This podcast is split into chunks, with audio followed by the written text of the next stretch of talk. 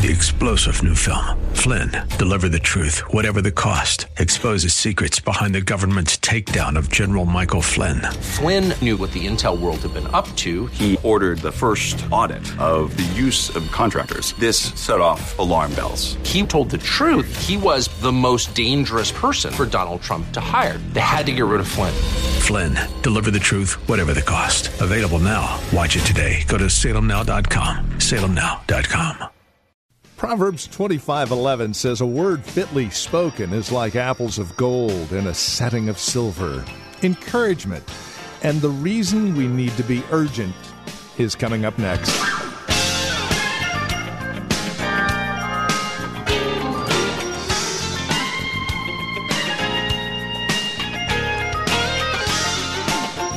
Hi there, and welcome to today's broadcast of Truth for Today. Pastor Phil Howard returns us to the book of Hebrews, chapter 3, verses 7 through 14. But it is the last couple of three verses in that passage that is commanding our attention. We are to be encouraging one another, but we are to do so with an, an urgency, a sense of urgency about it. Why? I'm glad you asked. Here's Pastor Phil Howard with some answers on this edition of Truth for Today. Finally, it said you're being deceived by sin. You see, sin's temptation always shows you the bait and hides the hook.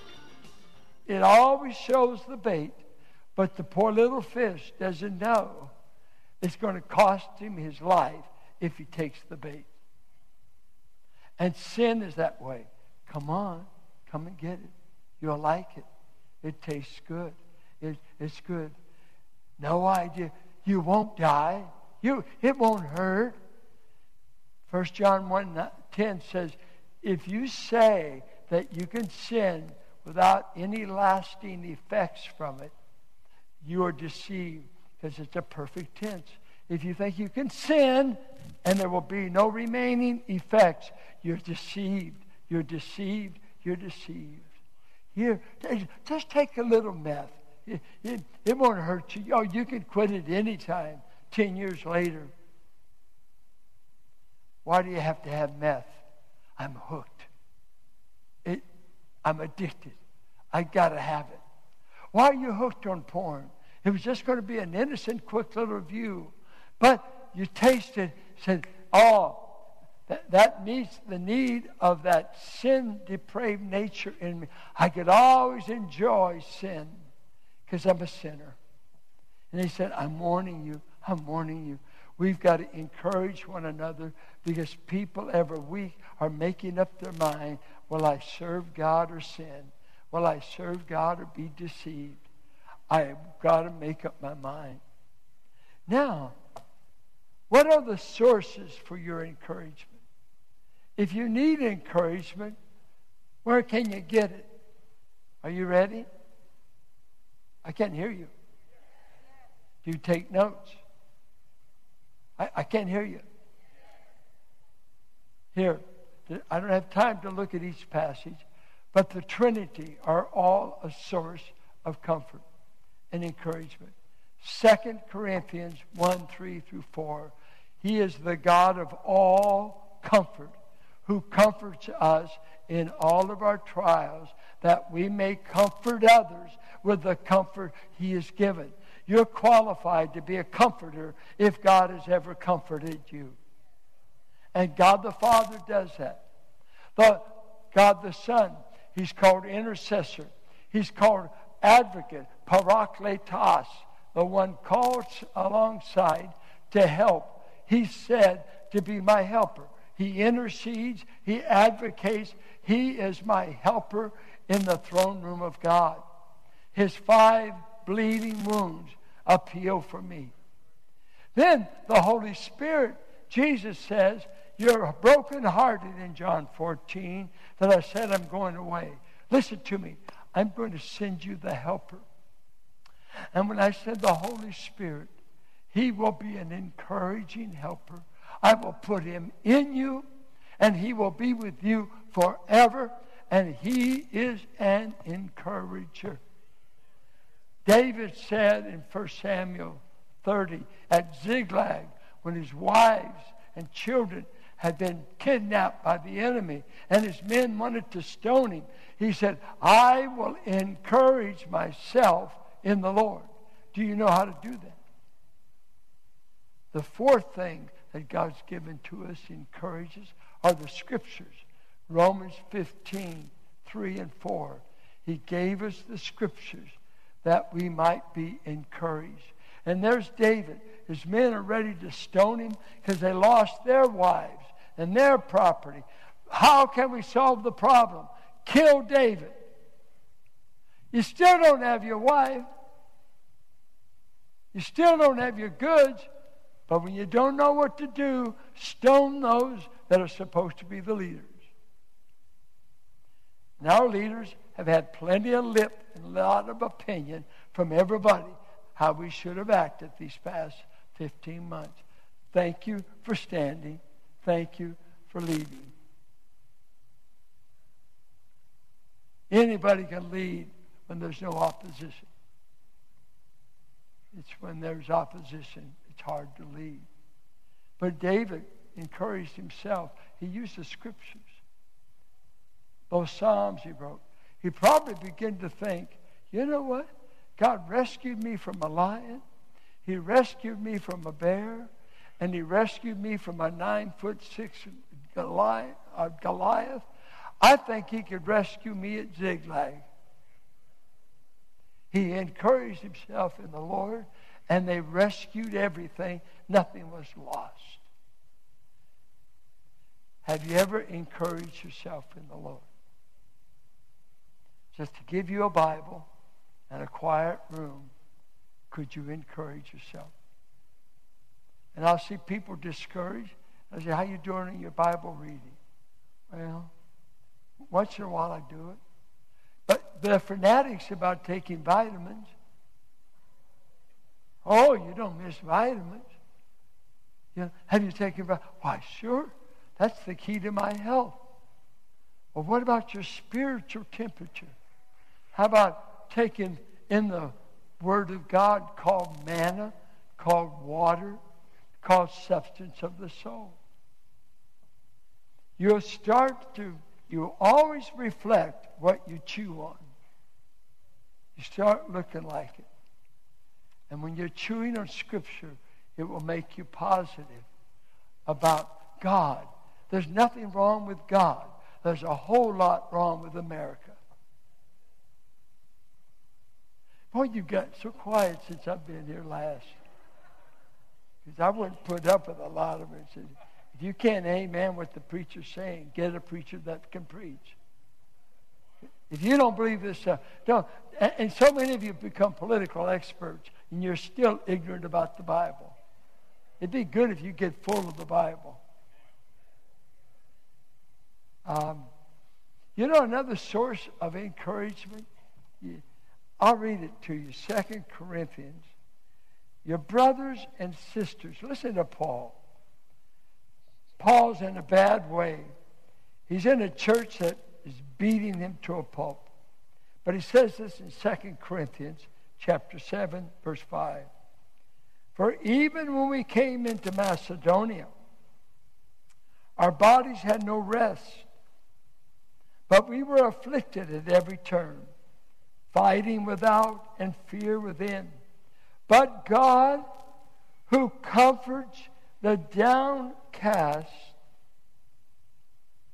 comforted us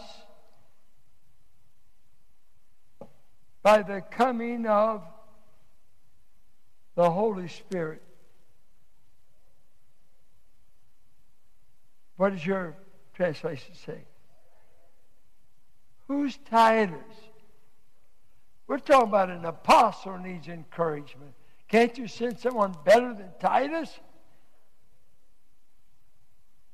And not only by his coming, but also by the comfort with which he was comforted by you. I want to tell you, God packages a lot of his comfort in a saint. You know, I love the fact I grew up in a church that there wasn't over 75 of us. And an old timey church, we have what we call testimony services. And some people every week we found out which organ in their body was hurting. It was kind of like an organ recital. Uh, you know, they have the same old testimony. But my dad used to tell me, as he said, don't go to church without a verse you want to share. Don't go to church without a verse to share. So, I mean, you may share it in the testimony time, but you were to share it sometime in that meeting. Be sure you get to sharing. And uh, it was wonderful. And believe me, he always went to church with a verse. Did you come with one today? Do you come to church prepared to encourage anyone? Now, I know you need encouragement, but can you encourage? Thank you, Willie. And the rest of you that are sleeping with Rip Van Winkle, uh, you're so convicted you can't agree. No, no. Do you have a verse? Not a gripe. A verse. A verse. I seldom have a verse laid on me. I remember I was in a hard place, and uh, Brian Fernandez came to me. And I started pastoring this church. Brian was about six or seven years old. So he felt awkward. He told me, I feel awkward trying to encourage you as the pastor. And I said, I understand, Brian. Brian was in his 30s. He said, but God laid on my heart some verses. And he opened his Bible and he started reading Psalms to me. Guess what? I was encouraged before he got through.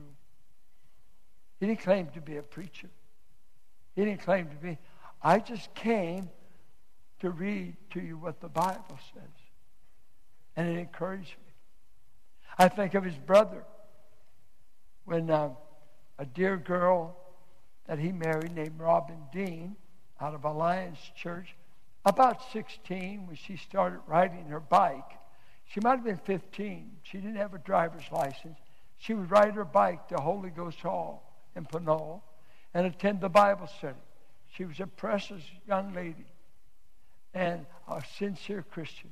Well, Matt Fernandez married her, loved her dearly. And uh, she went in to have her third baby at Vallejo Kaiser. And in the process, I think toxemia or something set in, and infection took her life. But with all the Fernandez family, Annie and her children were all there. I don't know how many blue codes they went through before I'd gotten there. But when we got there, we're waiting. What was going to happen to the baby, little Ruth? What's going to happen to Robin? And Matt's here with his family. They get the final blue coat. She died. Now he's going to go home and take an infant in his arms plus two other young children. And uh, while we're standing there with all the family, Matt, he said, Pastor, read to me.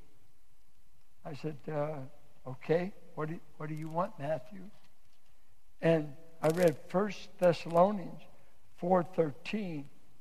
Don't want you to be uninformed, brothers, about those who are asleep, that you may not grieve as others do who have no hope. For since we believe Jesus died, he shall come again. We will be raised from the dead. We will be transfigured. And I, I went on down. I read it once, and then Matthew said, Read it again. I think I read it twice. And they said, Read it again. It's about the third time. He said, Matthew, Matthew, why do you want me to keep reading it? He said, Because of verse 18. Therefore, encourage one another with these words. He said, I'm grieving and I need courage because I got to bury my wife instead of go home with her. Can you read it again? My heart's aching. I'll take Ruth home, but I got to leave Robin. And they truly were in love with each other. See, he just said he believed it. He believed in the coming of Christ as strong as anyone I knew in those days. Read it to me. I'm burying a loved one. And he said, if you read this, if you believe this, you'll have courage at the cemetery. Have you buried any loved ones lately? Have you buried any? I was one scared person when it come to funerals until I came to Christ. And now he lit up the graveyard for me. It's lit up because death isn't the end of the story. We will live again. We will live again. We will live again. Let me close with just four practical things you ought to do if you would like to encourage anyone. If you don't want to encourage them, don't do anything. Just stay in your own private Christianity and let them drown. But if you'd like to be a part of God's encouragement team, four things. Come near. Number one, come near. And that was the Jewish concept. When there was a grieving widow, or whatever, people wanted to stay away. He said, You can't comfort me unless you come near. What did Jesus say in Gethsemane? Be with me and stay awake.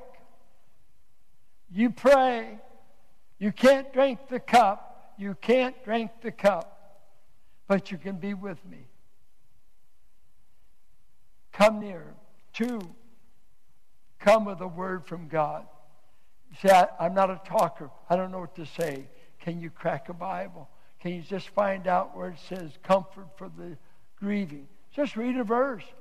You're not the comforter. You're just an agent. Okay, so come with a verse. Come with a verse. Uh, three, come because you care. Can you imagine you coming and say, Well, I'm just doing this because I heard a message and I guess I'll obey? Oh, wow. You would kill it. It's like buying flowers for your anniversary. You got that over with. Come because you care. And then finally, I quote 2 Timothy 4 when Paul said to Timothy, Come before winter. Come before winter. Let me read to you what Chuck Swindoll said. Paul's in a cell in Rome. He, he, the next appointment is to be beheaded. But he's there. He's been in prison before, but this is his last day latrines ran through a subterranean cell. They dug, it was in the earth. Cold, they did not feed prisoners. Uh, he was exposed to the elements because it was open. I've seen a, in Rome, I went looking for the Mamertine uh, prison, and there's a replica there. So he's there, no TV, no heat, uh, no latrine except a uh, like a stream running through the cell, carrying the waste from the prison. And here he says in the chapter, everybody in Asia has departed from me. Demas has forsaken me, having loved this present world. I'm all alone, Timothy. And the countdown's on. I need my cloak. I must have left it at the abode of Carpus in Troas. You'll have no trouble spotting it, Timothy. It's an old thing, but it's been my back through many a bitter warm winter. It's been wet with the brine of the great sea, white with the snows of the rugged peaks of Pamphylia, gritty and brown from the dust of the Egnatian way, and crimson with my own blood from that awful stoning at Lystra. The cloak is stained and torn. Timothy, but winter's coming, and I need the warmth it will bring. Also, I need the books.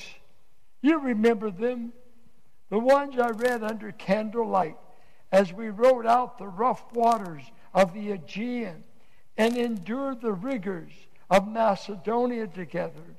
Those scrolls that fed my mind with fresh bursts of hope and stimulating ideas. Bring along those books, my friend. I especially need the parchments. Those are my most treasured possessions. Timothy, how I need the comfort of King James or King David's Psalms, the fortitude from the prophet's pens, the insights and perception from Solomon's Proverbs. Yes, parchments. Surely they will help keep my heart warm and my hopes high in this desolate dungeon. But, Timothy, I need you. How desperately I need you. Make every effort to come. Come before winter. Come before November's winds strip the leaves from the trees and send them whirling across the fields and swirling through the busy streets above me. Come before the snow begins to fall and covers flat carts and frozen ponds with its icy blanket. Come, my friend. The time of my departure has arrived. Soon the blade will drop and time for me will be no more. I cannot bear the thought of midwinter without the warmth of your companionship. Those eyes of understanding, those words only you can bring to get me through this barren and bitter season. Oh, Timothy, make every effort to come before winter. There's somebody in your life, maybe, that winter has come upon them in the season of their heart. They need you. They desperately need you. They might be grieving. Could be a widow. Could be a prodigal son. It could be a discouraged saint. I'm in a. am uh, taking a class with pastors. It's a Zoom class. You'd be amazed at how much discouragement they fight and live with. Discouragement. They don't pastor 10,000 member churches. They pastor little churches. Churches 90, 150. And criticism abounds in this season. I remember, Paul, you saying in a staff meeting one time, we were asking each other, what does it mean to be instant in season and out of season? Basically, it means in good times and bad times, keep doing what you ought to do. And we've been in a bad season. We've been in a non revival season. I'm longing to see these baptistry waters move. We ought to be baptizing every month. But you and I have got to do the one another's. And the evangelism helped these brothers try to get us to do. Uh, where's the next generation? You know, I started with an empty building. I think it could be refilled, but maybe refilled with the kind of generation God gave me. They were younger than me. I was 27. Steve was 24. I can't tell you how long Karen was. It would reveal her identity. Uh, we were young. We were young. And through the years, these 48 years, many of us traveled together somewhere on the earth in Christ. It's time for another generation to emerge. It's no time to throw in the towel. We pray for revival and keep preaching the book, keep loving people, and taking them. There's hope at Valley because we got a Savior. He can set you free. And with that, we come to the end of our time together here on Truth for Today with our teacher and pastor, Pastor Phil Howard. As we close out our program today, we would invite you to contact us. Let us know how the broadcast has encouraged you, has ministered to your walk and relationship with Christ. Now, there are a couple of ways that you can contact us. By phone, obviously the easiest, 855 833 9864. Again, simply call 855 833 9864. You can also write to us at 1511 M. Sycamore Avenue, Suite 278, Hercules, California. 94547 is the zip code. Now, the easiest way to get in touch with us would be through our website, truthfortodayradio.org. Now, as you stop by, you'll be able to drop us an email, but then take advantage of the many resource materials we have available, again, there at truthfortodayradio.org. Or, again, simply call 855 833 9864. Would you also bear in mind this radio broadcast is available through listener support? As you link arms with us financially, we are able to continue the ministry here on this radio station. So please consider that as you contact us. And then come back and join us next time for another broadcast of Truth for Today with Pastor Phil Howard.